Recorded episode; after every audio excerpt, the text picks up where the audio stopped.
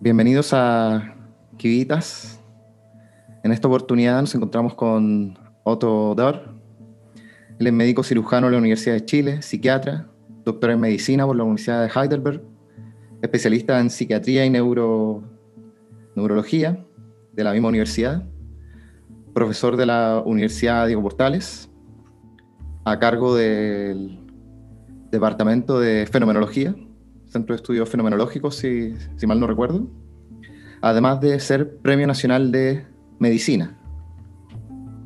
En esta oportunidad vamos a hablar de un área, de un tema, o de algunos temas, mejor dicho, que quizás no son propios de su expertise en el sentido de que no tratan de la psiquiatría propiamente, pero a los cuales nos buscamos aproximar desde un punto de vista distinto, desde el cual se han acercado o desde el cual ha sido observado estos fenómenos desde la, en el debate público, como lo ha sido desde la sociología, la economía, las ciencias políticas, que por lo general llegan a conclusiones similares y realizan análisis similares. Así que en esta oportunidad, sin buscar hacer un análisis absoluto de una respuesta única, se busca complementar este debate respecto a la sociedad actual en Chile.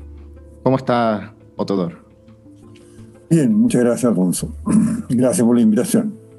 Gracias a usted por, por estar aquí con, conmigo conversando.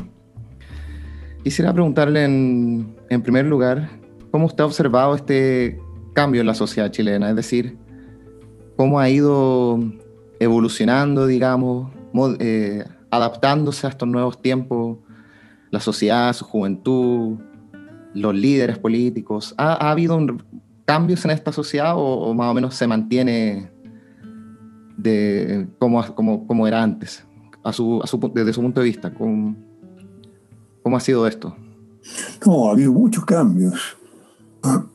Ahora muchos tienen que ver con, con lo que ha pasado a nivel global, a nivel mundial, ¿no? Eh, todo el tema de la liberación sexual de los años 60, de, la aparición del hipismo, después eh, el, tema de la, del feminismo que apareció después, eh, eh, la digitalización que ha significado un cambio brutal a todo nivel. ¿no? Hay un filósofo coreano, alemán, Jung Pulhan, se llama, eh, que habla de, una sociedad del cansancio, de esta que nos estamos explotando a nosotros mismos y que eh, al mismo tiempo una sociedad que perdió los rituales. Eh, todos los ritos antiguos, tanto en la vida social, pública, en el espacio público, en el espacio privado, en la familia, han ido desapareciendo, perdiendo.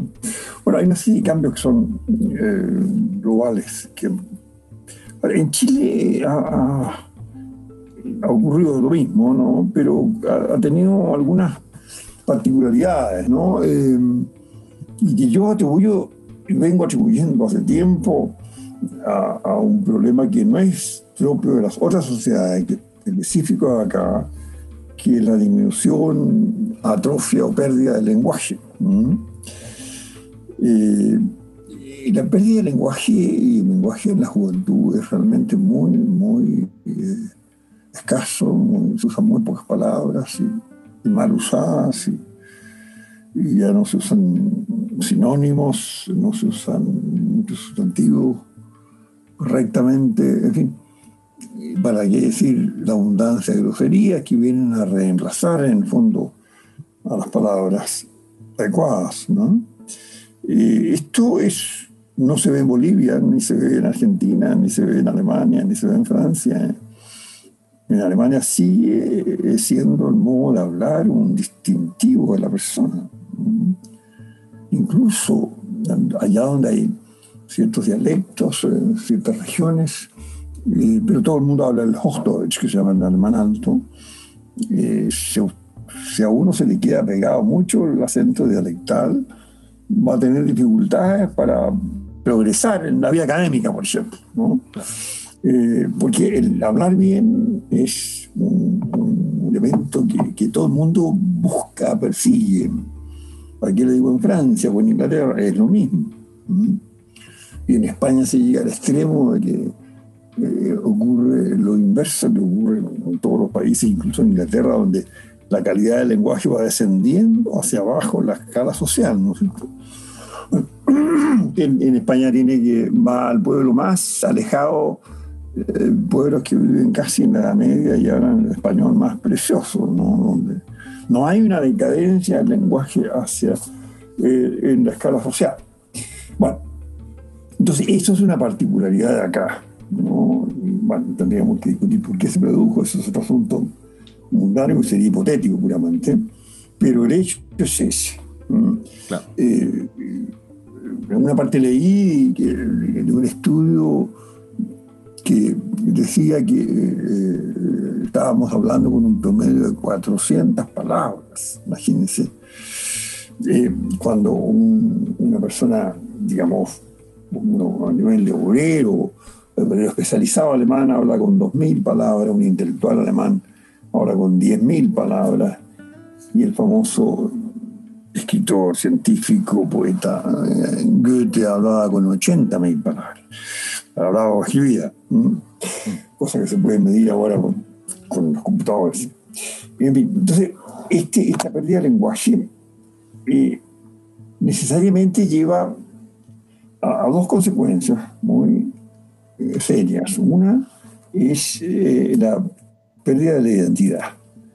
Porque la identidad de cada cual, ¿qué, significa identidad? El sentirse uno igual a sí mismo y siendo agente de sus acciones, sus emociones, sus pensamientos.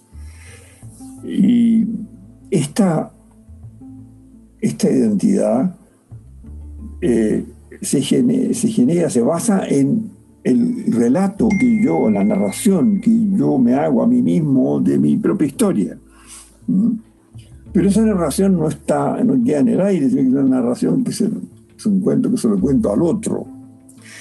Entonces tenemos por un lado que mi identidad empieza a desarmarse porque no tiene un sustrato lingüístico. Y por otro lado, mire qué fascinante este asunto, que la dimensión ética empieza a fracasar porque esta narración así entendida implica siempre al otro. ¿Me entiendes? Del momento que yo le cuento mi vida al otro y el otro me la cuenta a mí, entonces estamos vinculados, yo me siento, como dice el filósofo Emmanuel Levinas, este filósofo rumano francés tan importante de la corriente fenomenológica, cuando yo eh, miro el rostro del otro y le hablo al otro, de alguna manera le estoy diciendo yo me hago cargo de ti y él se hace cargo de mí, etc. Entonces, yo pienso que estos dos problemas se, han notado, una pérdida de identidad, no saber quiénes somos. Sumen a eso eh, el desconocimiento de la historia, las, distintas modificaciones o reformas que se han hecho a la educación han sido cada cual peor que la otra. Y ya no se enseña filosofía, ya no se enseña historia probablemente tal. Se habla de unas cosas como ciencias sociales, una cosa que nadie sabe lo que es. Entonces los jóvenes, y yo lo he podido comprobar, en, el curso al que usted mismo asistió, ¿no es cierto? Eh, el, nivel de ignorancia de los compañeros suyos era proverbial y no ha cambiado eso, no saben nada de nada, no saben historia, no saben quiénes son, no, no saben lo que es el siglo XIX chileno. Fíjese, siglo XIX chileno es de las cosas más impresionantes que puede existir, hombre, por Dios.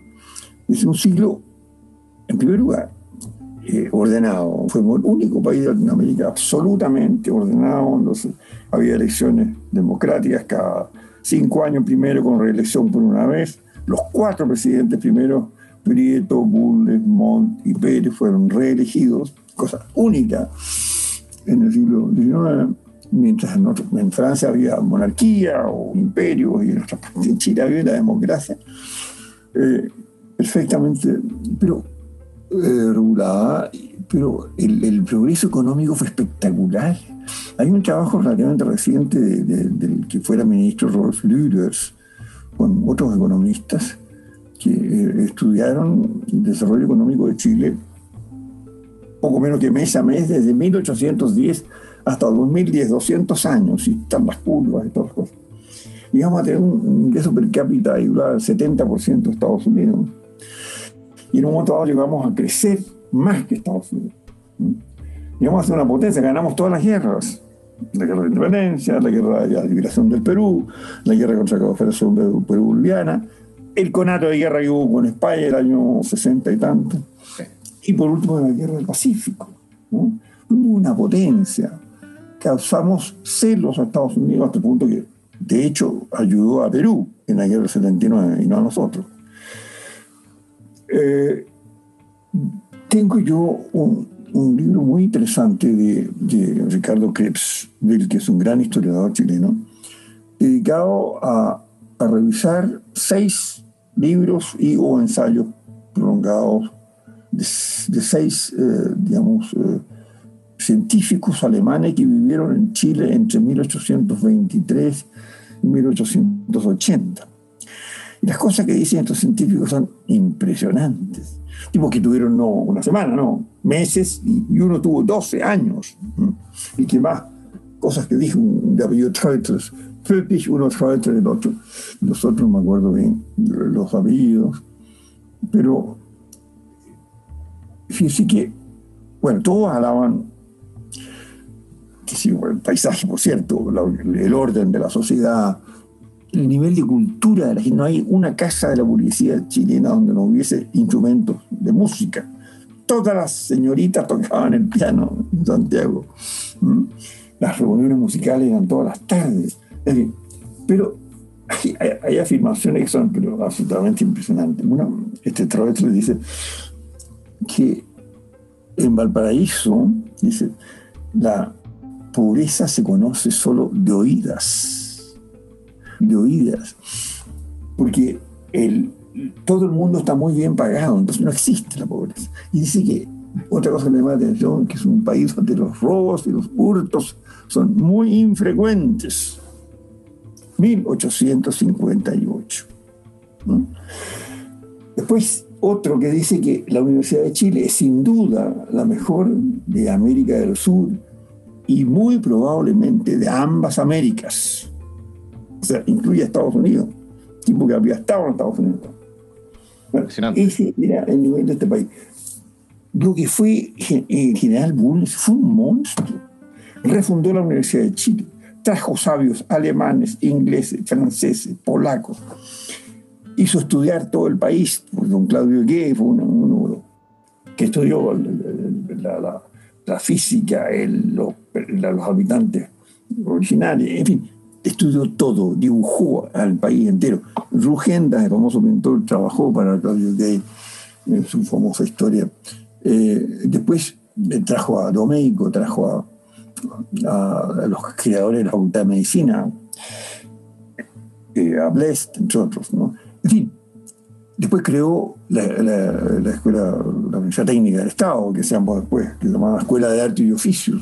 Creó el Conservatorio Nacional de Música, la Orquesta Sinfónica, eh, museos, en fin, fue una cosa. Y, además había ganado una guerra, gobernó el Perú como tres años, etc. Después pacificó todo, surgieron una serie de bandidos dirigidos por un tal Pincheira, que asolaban todos los campos del área central. Terminaba su presidencia, salió él con una parte del ejército y terminó con todo este bandidaje. En fin, verdaderos eh, héroes. Eh, bueno, y nadie sabe prácticamente quién fue el general eh, cuando se hizo en el año 2000 un concurso por Televisión Nacional, quién es el personaje más importante de la historia de Chile, entre los 60 preseleccionados no estaba don Manuel Bunel. En fin, o sea, hay una ignorancia de nuestra historia que ha contribuido a esta pérdida de la identidad. No sabemos quiénes son. Y esto tiene que ver con los, ataques al general Baqueano. No saben quién fue Baqueano. Por ahí alguien decía que un tipo que divide, ¿divide qué? Un tipo que ganó una, ganó una guerra limpiamente, perdió una sola batalla, si dejamos de lado la batalla de la Concepción, eh, que fue una batalla entre mil y setenta, entonces no, no, es batalla ¿no? Una sola batalla y partido que fue la batalla de Tarapacá, que, que nos pillaron en una, en una digamos, encrucijada, en una, en una quebrada, en fin. Fue el, los, la burguesía peruana completa mandándole mensajes a Baquedano que se apurara en llegar a Lima para poner orden. Los peruanos llamando. Ese tipo después fue ministro, eh, se, se, hizo cargo del gobierno cuando la revolución eh, del 91, etc. Un personaje extraordinario y ha sido profanado durante un año y medio. Una cosa que no existe en ninguna parte del mundo. Dígame, ¿dónde, en qué país la gente profana a sus propios héroes. No existe eso. Entonces, eso es muy grave. Yo creo que la, la crisis nuestra por un lado, el cambio, como usted dice, el cambio que son parte del cambio global de la sociedad, pero por otro lado hay eh, elementos que son muy, muy negativos. Ya veremos cuáles pueden ser las causas está el consumo de marihuana, entre otras causas, creo yo. Somos campeones eh, del mundo en consumo juvenil de marihuana, reconocido el 40%, pero confes, digamos, en secreto confesado alrededor, por lo menos entre los universitarios, se llega al 70%. Claro. Y se sabe todo el daño que produce la marihuana, el daño a nivel cognitivo, capacidad de planificación, capacidad de memoria, eh, una pérdida de, de, nivel intelectual del, de, del 10% en el largo plazo. Eh, y fuera de eso también, otra cosa que es tan grave como lo anterior, que es una disminución de la, de la capacidad de experiencia ética, porque la experiencia ética se encuentra en ese lóbulo, eh, los lóbulos frontales, que son lóbulos silenciosos, que no ponen ninguna función, digamos, directa eh, que resida ahí, pero sí, un poco el lenguaje, sí, eh, pero en una parte, pero en la parte anterior eh, tiene que ver solamente con la experiencia ética. Entonces, como la marihuana daña particularmente frontal, también al hipocampo, entonces la posibilidad, eh, digamos, se va cercenando, se va dañando, destruyendo la base biológica de la experiencia ética. La experiencia ética es esta experiencia básica de saber de plantearse la pregunta, ¿estará bien o no? ¿Puedo hacer esto o no puedo hacer? ¿Debo o no debo? Entonces, usted ve que el, cuento es, es, muy complejo y, y, hay esos datos objetivos, ¿no? Consumo de marihuana, ignorancia, eh, pérdida del lenguaje escrito. Mire, yo, yo he tenido que terminar con las pruebas escritas porque no, no podía resistir el corregirlas. Ya en los últimos dos años he hecho uh, pruebas aunque copien o, hagan lo que quieran, pero no, estoy, no soy capaz de resistir, corregir esas pruebas escritas con esa letra, con esa ortografía, con esa redacción, con, y esos son alumnos universitarios. Sí. Si, si, yo los comparo, yo tengo una, dos nietas en, que son francesas, que una hija mía se casó con un francés y que va a vivir allá. Y yo voy todos los años a verla, por cierto, y ahora ya está más grande, 18, 16, pero cuando tenía 11, una de ellas, eh, siempre me mostraba sus cuadernos, yo, yo hablo francés, entonces tengo, no tengo problema mirando. El nivel, la letra, la redacción, el vocabulario, era 10 veces superior a los 11 años que a los jóvenes de 20 o 25 que van a las clases que yo, digamos, que yo hago ahí en la portales y que realmente he dudado mucho de si seguir haciendo, si vale la pena seguir haciéndolo, porque me doy cuenta que, que, los jóvenes no se interesan, no entienden, no saben nada, no tienen un background mínimo para eso. Pareciera que, que muchos jóvenes van a la universidad solamente a sacar un título, se les da una especie de certificado para luego trabajar y así obtener un ingreso. O sea, hay una visión de la universidad como instrumento les permite adquirir más ingresos más que un medio para el conocimiento propiamente. muchos profesores universitarios se ven decepcionados al momento en que, dan las clases. O sea, yo he visto profesores en la Universidad de Chile, en la misma Diego Portales, que, al final tienen que retar a sus estudiantes porque no, leen los textos. hay un interés genuino. Bueno, en la Universidad del Desarrollo eh, prácticamente les hacen un año de, de, puesta al día en todo, porque no, no, tampoco saben nada.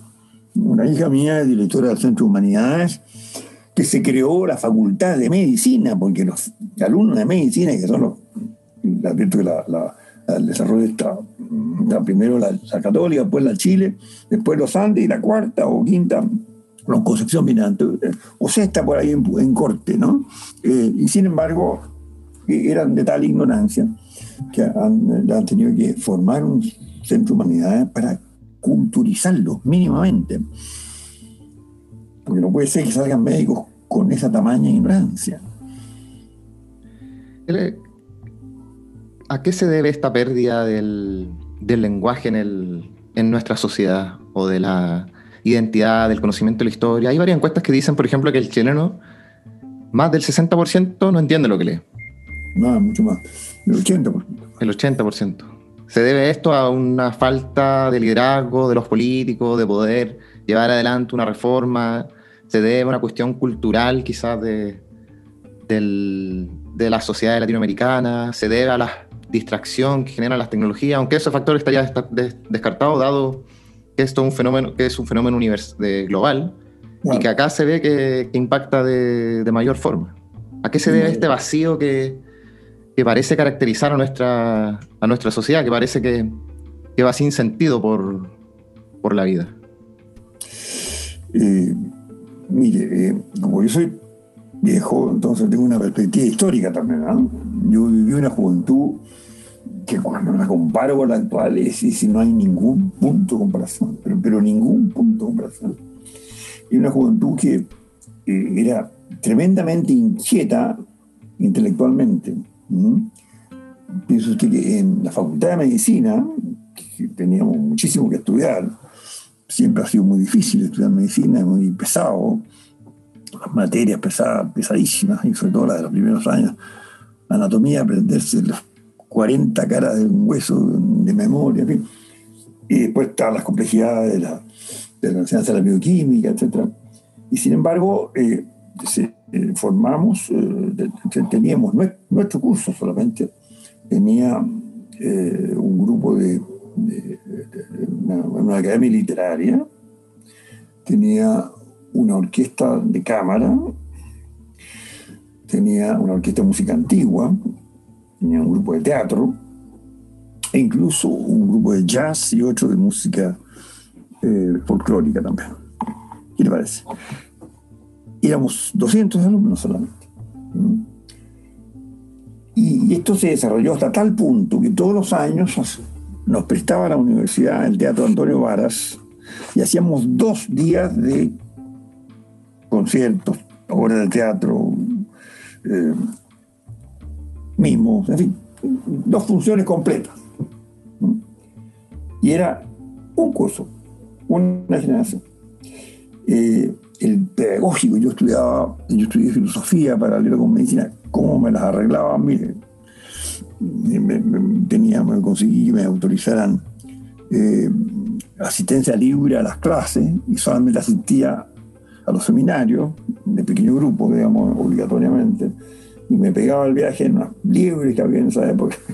había una que, Dios gracias, iba desde allá en Independencia, cuando estaba la Facultad de Medicina, hasta Macul, una hora y media me demoraba y me arrancaba allá para las clases. Me saltaba así eh, algunos ramos que, que, no eran tan importantes dentro de la medicina como la parasitología o la bacteriología. Saqué a, procuraba aprender lo mínimo y sacarme el mínimo. Y ocupaba todo ese tiempo en la filosofía. Lo que era el pedagógico, la, cantidad de pensadores, había varios españoles que habían llegado a la revolución, alemanes arrancados de, de la guerra también. Eh, había filósofos, pero de más alto nivel. El interés de los alumnos era enorme. Eh, el grupo de, los, la literatura, para que les digo lo fascinante que era. Eh, es un horror. Yo fui a ver una conferencia una vez a, la, a la Facultad de Ciencias Sociales de la Chile, me encontré con una cuestión, pero de terror, todo rayado con carteles, llamando a la revolución. Eh, y me contaba el profesor que me invitó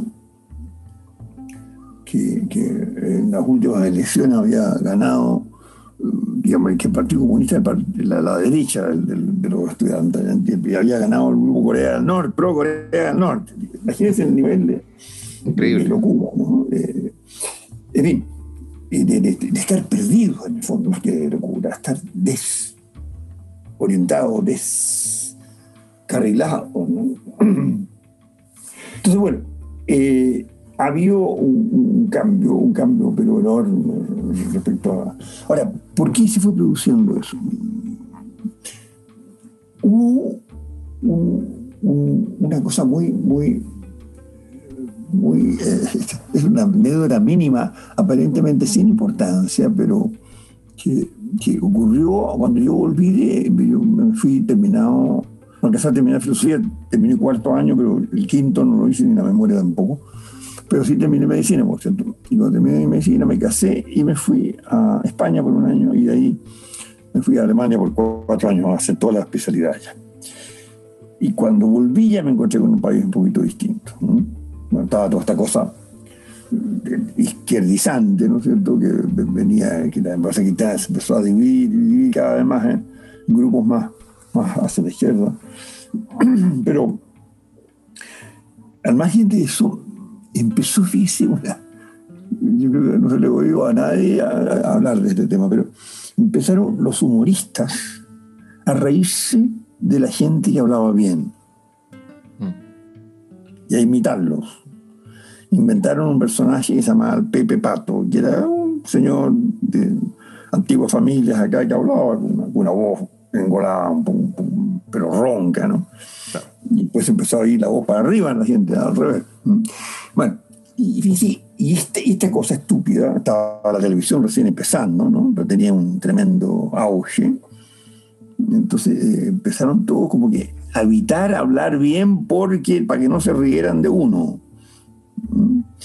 E, ese, ese, esa cosa mínima, anecdótica, no creo que sea lo fundamental, pero puede haber jugado también un papel, ¿no? Eh, o, encontrar, eh, digamos, eh, sútico, es decir, quien usaba palabras muy elaboradas, siempre muy, ¿no? O sea, una especie de, popularización, vulgarización del lenguaje, ¿no? ese es un hecho, pero de la causa, le digo, pero fue pero textual, tal como yo le digo.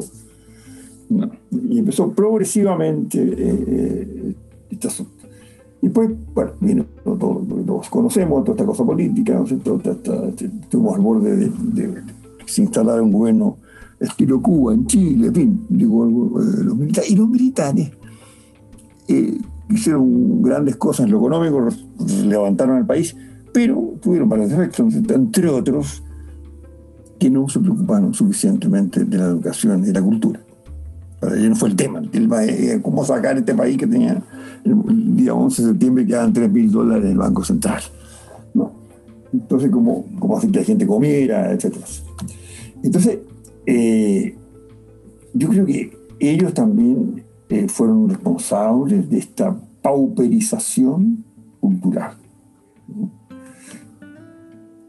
Y después vinieron las reformas educacionales que fueran todas en el sentido de ya de, esta, de, esta, ya de, este mundo a partir de los años 90, de este mundo eh, postmoderno, ¿no es cierto? Eh, eh, pragmático, eliminar el francés para empezar, es eliminar el alemán y el francés de los colegios, es locura. Ya antes había eliminado el latín, pero el latín se eliminó en los años 20 cuando empezaban a tener importancia los radicales, que eran todos masones, los años 30, perdón.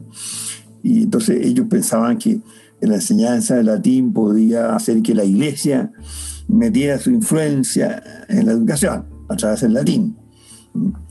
Eh, y entonces se suspendió el latín. Pero si siguió enseñando el, inglés y el francés, yo aprendí inglés y francés en el colegio, y en otros colegios alternativamente podía ser el alemán. pero dos idiomas y bien aprendido. Yo aprendí muy bien el francés y muy bien el inglés en el colegio. ¿Mm? Eh, bueno, eh, entonces eh, hubo también en, este a partir de los años 90 una serie de reformas que yo creo que le hicieron muy, mucho daño. Y las últimas ya cuando ya se prohíbe ya la selección y se prohíbe la disciplina ya terminaron por liquidar la educación. Y tenemos lo que pasó con la destrucción de los colegios y Instituto Nacional y el, el Bar y todos los, liceos que eran los más tradicionales se transformaron se transformaron eso ha sido un, desarrollo así como en plano inclinado diría ¿no? Bueno, eso respecto al, tema educacional, y que todo ha incidido, ha incidido también en, el tema que mencionaba antes, de la identidad personal, la identidad como pueblo, y luego la falta de respeto. Y ahí entramos en otro gran tema. Lo insinué yo en mi artículo último, no sé si lo leyó usted, uno salió el lunes pasado sobre el respeto a los héroes. Sí, lo leí en el Mercurio. Bueno, y, ahí está muy apretado todo, porque uno está limitado por, el número de palabras. Pero eh, el tema de, ya, ya no saber distinguir lo sagrado, lo profano, es una cuestión gravísima, gravísima.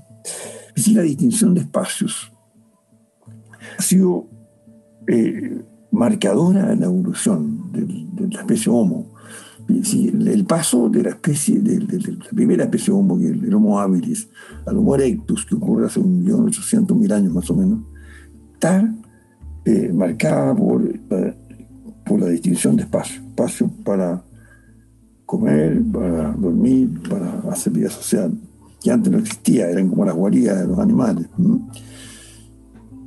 Y la segunda gran distinción ya viene hace 100.000 años cuando surge el lenguaje, racional, lenguaje emocional onomatopéyico basado en, en, emociones o en imitación del ruido de la naturaleza. Ese lenguaje existió y se vino desarrollando junto con el descenso de la laringe y el achicamiento de la, mandíbula inferior, todo esto que permitió la formación de este, de este espacio de resonancia. Y cuando está todo lista la anatomía, entonces en un fenómeno que nadie ha podido explicarse, en un salto, una mutación que ocurre curiosamente en el cromosoma ahí se produce hace alrededor de 100.000 años, se, estima alrededor, porque sabemos que hablamos cuando, cuando dibujos, ¿no? y, el dibujo ya implica eh, simbolización.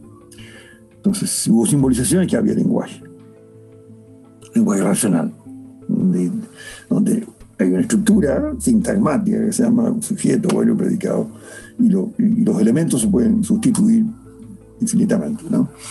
Eh, pero la estructura siempre es la misma. Bueno, esa estructura eh, que permite eh, la, separación del objeto con respecto al, símbolo o al signo, eso ocurrió junto con la aparición de, los dibujos, ¿no? de simultáneos. Y eso ocurrió en una mutación, a raíz de una mutación, y ocurrió curiosamente en el cromosoma I, va a decir, en el varón, en el macho. Y, la mutación persistió porque las hembras prefirieron para aparearse a los machos que hablaban. ¿Qué le parece? así, Y ahí entonces se generalizó este cambio y, y persistieron los que hablaban. Bueno, y la cueva más antigua que se conoce tiene 94.000 años con, con, dibujo. Por eso se calcula que puede ser 100.000 años. Bueno, en ese momento, junto con aparecer el lenguaje, lo primero que ocurre también es la separación del espacio sagrado y del espacio profano. Esto es sagrado y esto es profano. Entonces, lo que han hecho estos jóvenes al destruir las iglesias, arrastrar la imagen de Cristo o atacar a la, imagen de la Virgen María, es una cuestión sin nombre, una cuestión única que no ha pasado nunca. Fíjense que los peores criminales de la historia que son los nazis, más perversos, los más crueles, quemaron sinagogas, pero no profanaron objetos religiosos. En cambio, nuestros jóvenes lo han hecho. impunemente, porque nadie los ha castigado.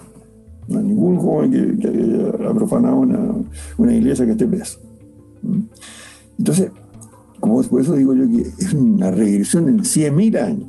Y el tema respeto, para qué decir, porque ahí, gracias al, filólogo latinista y helenista eh, Oscar Velázquez descubrimos uh, la, etimología de respetar. Pues, entonces, respíquele, ¿no?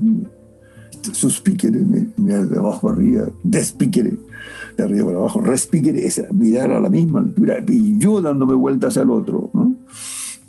Y su, sinónimo es considerar en todas las lenguas romances, que viene de con, que junto a, y sidera, que es el plural de sidus, estrella, para decir, estos dos verbos juntos son mirar junto a las estrellas. respetar, que es mirar al otro con condescendencia, o como igual, y, considerar que es mirar, estar frente a las estrellas, juntos. Entonces, en el fondo, ¿Y qué pasó? ¿Por qué? Yo, yo hago esta, un amigo mío, un inteligente ingeniero, me pregunta, ¿cómo haces el link? Bueno, el link está simplemente que mirar las estrellas podemos hacer solamente los humanos, no hay ninguna otra especie que lo pueda hacer, porque todos tienen la, columna cervical tiesa. Y esa posibilidad de mirar, de volver la columna hasta atrás, ¿no? este movimiento, así, eso es solamente humano y es la última etapa de este largo proceso de, de, alcanzar la postura erecta que empezó hace 6 millones de años y termina justamente ese 2.7, cuando aparece el Homo habilis. Entonces, por eso digo yo que ese retroceder 2.7 millones de años, porque respetar al otro está marcado en la anatomía. Pareciera que ahora ya el ser humano ya no mira hacia arriba, sino que solo mira el, celular. Así es. ya no, no levanta la mirada. Eh, le quería preguntar, que quizás no se vincula del todo con lo que hemos estado conversando, pero en parte sí. ¿Qué opina de esta idea, de este ideal, mejor dicho, del progreso? Porque ahora paradójicamente estamos en un momento donde, hay crecimiento económico, donde muchas personas tienen una mejor calidad de vida, se supone, en términos de acceso a salubridad, de acceso a, eh, a la universidad, entre otros. Pero aún así, nos encontramos en una situación donde no, que no se había visto antes, como usted mismo describe. Hay un descontento, una rebeldía. Bueno, el, tema, el tema del desarrollo económico es, es, es, complejo, ¿no? Porque, eh, por un lado, es un poco como la tecnología, ¿no? La tecnología, ya no podemos prescindir de ella, no podemos prescindir del teléfono, no podemos prescindir de la cirugía cardíaca, sería absurdo, ¿no es cierto? Entonces, pero ya el poeta que yo admiro tanto, Rilke, decía, la máquina amenaza todo lo adquirido si es que osa instalarse en el espíritu en lugar de hacerlo en la obediencia. Ahí está. O sea, eh, no nos puede dominar la podemos usar. Si se instala la obediencia, sí, no hay problema tener esto. Pero si nos empieza a dominar, como está ocurriendo, es un horror. Exactamente lo mismo, puede ser, puede ser el paralelo. No podemos prescindir del desarrollo económico, ¿por qué? Por la sencilla razón de que el desarrollo de la ciencia ha hecho que la gente viva mucho más. Fíjense que cuando yo estudiaba medicina hace 60 años, la mortalidad infantil era de 60 por mil y ahora es 8. 8. 8, 8 niños se mueren en el primer año de mil y antes morían 60. La expectativa de vida era 59 años y ahora es 80, 81.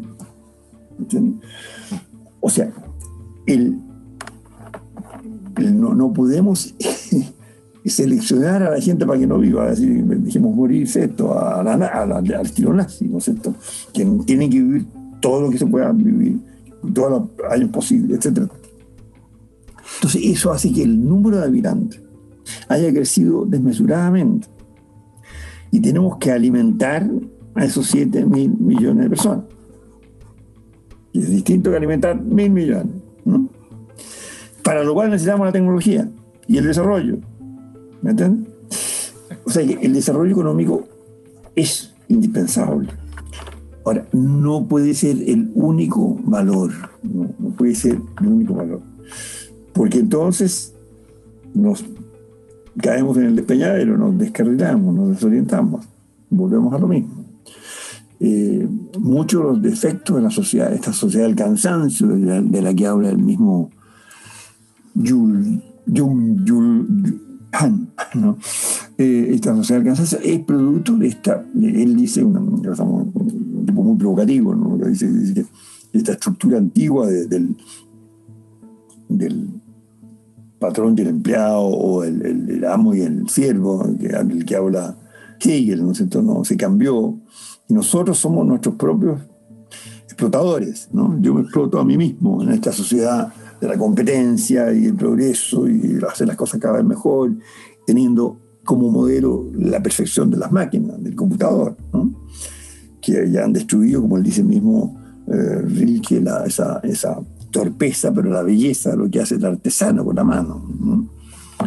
Entonces, eh, no se puede negar el desarrollo económico, pero esto tiene que ir absolutamente compensado con un desarrollo del espíritu. El desarrollo del espíritu a través del arte, de la cultura. lo que nos transforma en seres humanos es eso, es, es el arte, es la cultura. Eso es lo, grandioso. Toda la, toda la obra de Rilke está orientada a eso. El, final, el final eh, de, las elegías es ese. ¿No? La obra de arte, la cultura en general, que es lo que el hombre agrega a la naturaleza y que su máxima expresión es la obra de arte, cualquiera de su forma. Eso es lo que eso, eso que es la novedad misma, lo nuevo, la creación pura eso tiene que de vuelta, eh, digamos, eh, fertilizar, fecundar al resto de las personas. Pensando.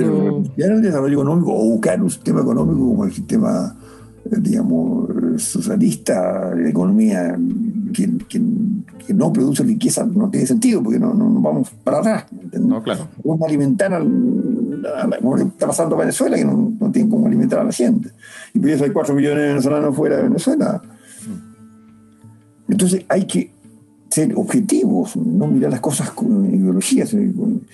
El sistema de economía liberal es el único que es capaz de producir bienes y enriquecer, y, ahí veremos cómo repartimos, y ahí veremos cómo...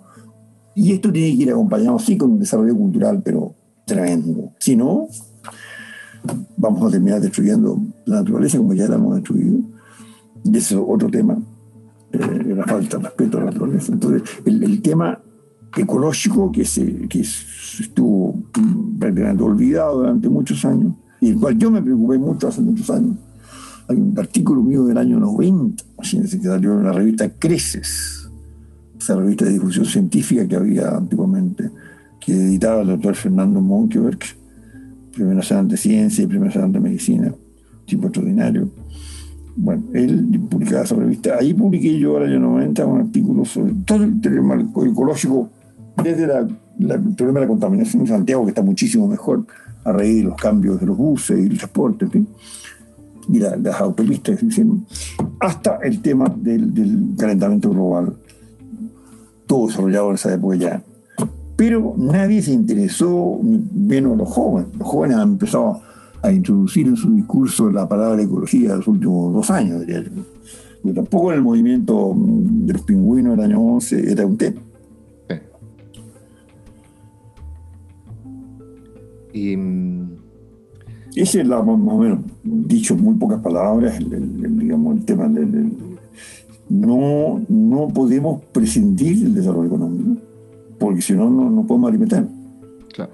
Lo mismo que de la ciencia. Sin este no habríamos tenido, por ejemplo, las vacunas. Exacto. No tendríamos forma de sobrevivir. O sea, la, ciencia al final es una herramienta que utiliza el ser humano para poder mejorar su vida, poder vivir más, vivir en mejores condiciones. Eh. Suplir aquellas falencias que naturalmente tiene, digamos. Mm. Em, quisiera hacerle una pregunta quizá ya más aventurada respecto al futuro. Sé que acá ninguno ninguno tiene la esfera de cristal, pero tomando en consideración el cómo ha ido cambiando esta sociedad, cómo se ha ido transformando en el tiempo, la incidencia que ha tenido el desarrollo de distintas, el desarrollo tecnológico, el desarrollo económico, la caída, ha caído la degradación, mejor dicho, en el lenguaje, la pérdida de identidad. ¿Cómo usted proyectaría Chile en un futuro, digamos, no muy lejano, eh, unos 20, 30, 40 años más adelante? O sea, ¿existe alguna posibilidad de que, a su juicio, de que Chile pueda ponerse de pie, que pueda recuperar su cultura, que pueda recuperar su lenguaje, su identidad, o volver a poner atención sobre eh, la virtud, a buscar la excelencia? ¿De qué dependería que eso fuese posible? A ver, una pregunta muy, muy difícil, como usted mismo lo, lo dice. Eh, difícil aventurar, pero yo, digamos, soy por naturaleza optimista. Y miro lo que fue el siglo XIX y, veo ese desarrollo maravilloso que fue eh, desde, una sociedad medio dormida, que era la sociedad colonial, viene la independencia y empieza este desarrollo. Fíjese que eh, por ahí por el año 1860, otro, científico, eh, dice que en el puerto de Valparaíso había surtos, 1.200 barcos. Y ahora, si hay ocho, es mucho. Mm. Probablemente no hayan sido barcos grandes, todos habrán sido chicos, pero, pero una cantidad. Era una actividad, era una cosa impresionante. El, movimiento, la vitalidad, etcétera, etcétera. ¿no? Eh, había ganado cuatro guerras, no es broma, no, no, no, no es.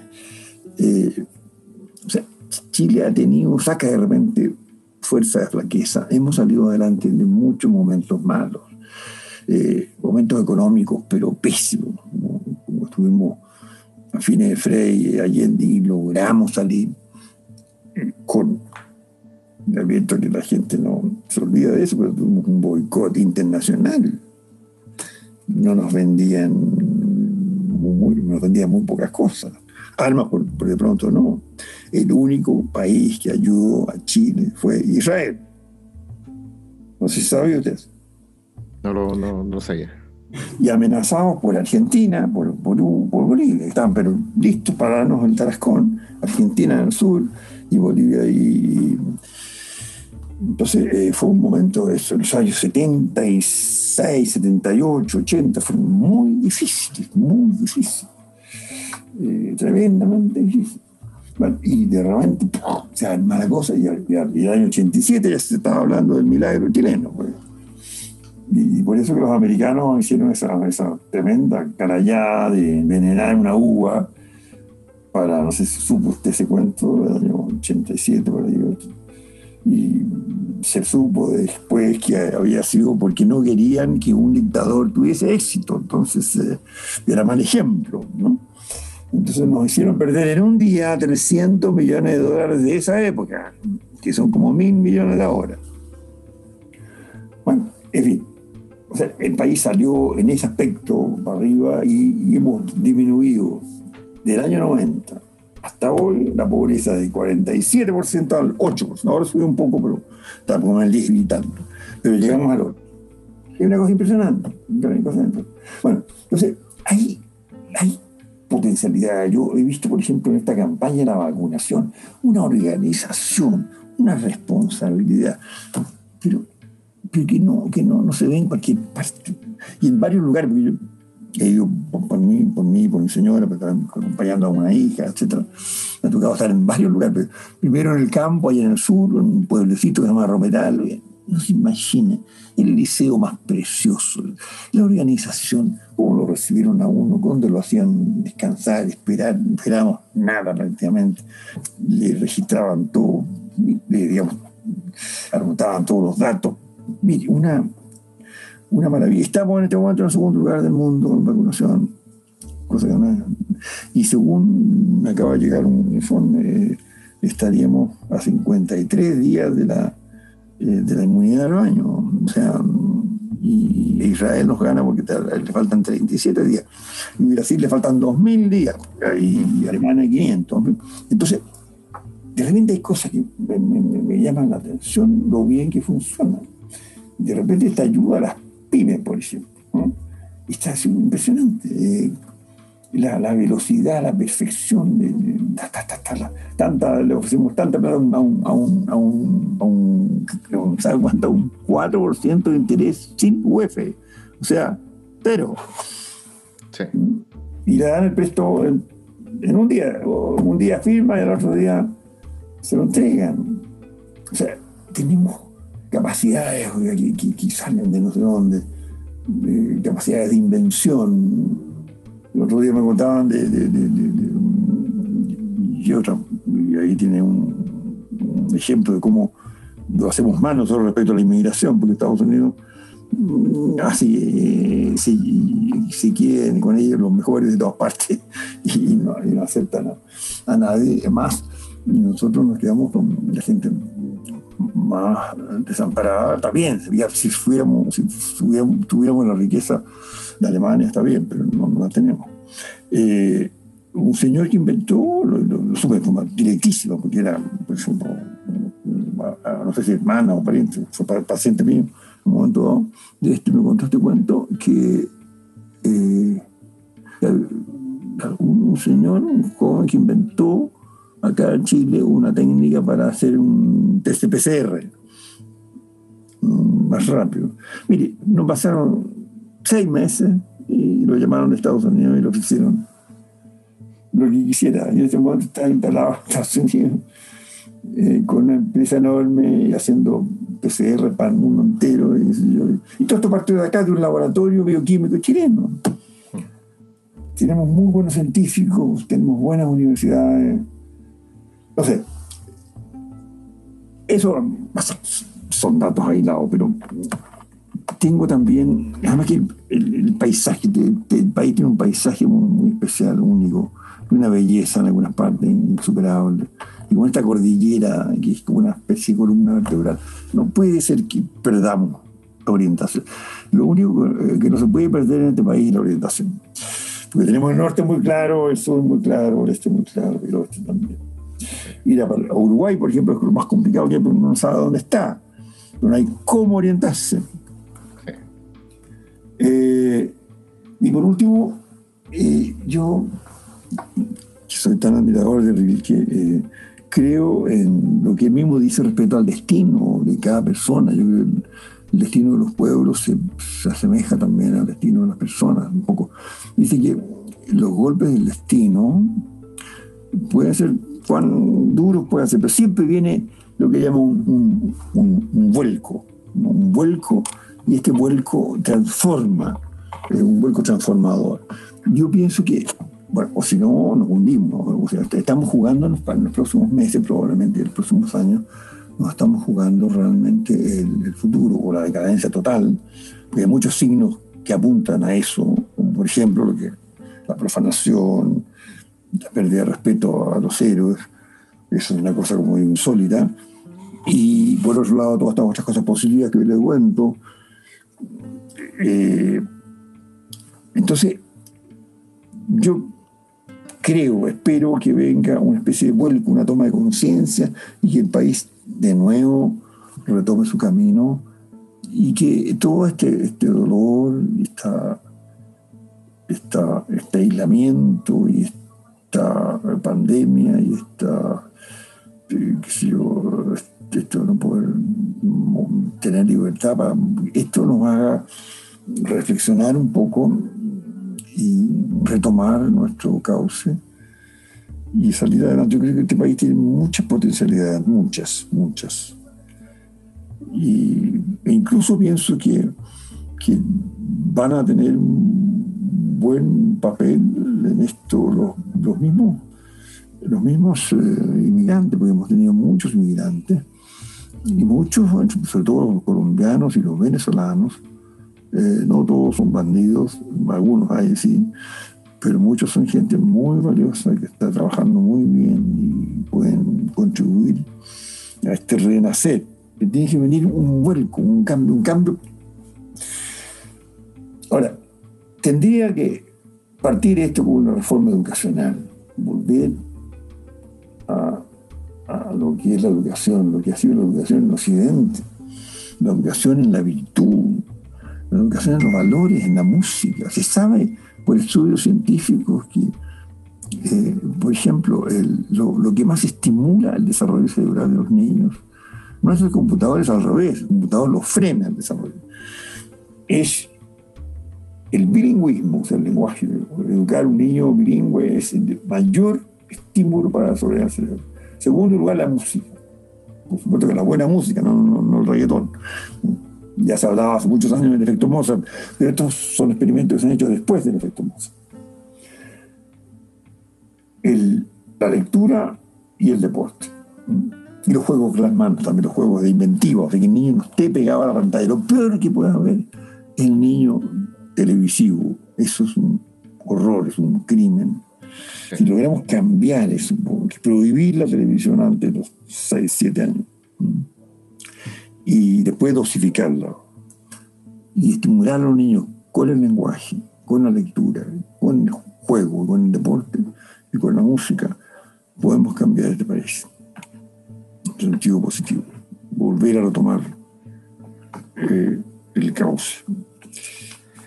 Ya estamos en el tiempo de la duración de esta entrevista. Si quisiera añadir algo más. No, agradecerle solamente eh, el hecho que haya, pensado en mí para entrevistarme y darme esta oportunidad de, de hablar así tan libremente como he hablado. Yo quisiera agradecerle, dado que mm, considero que una persona que cuyos pensamientos, cuyas ideas vale la pena escuchar.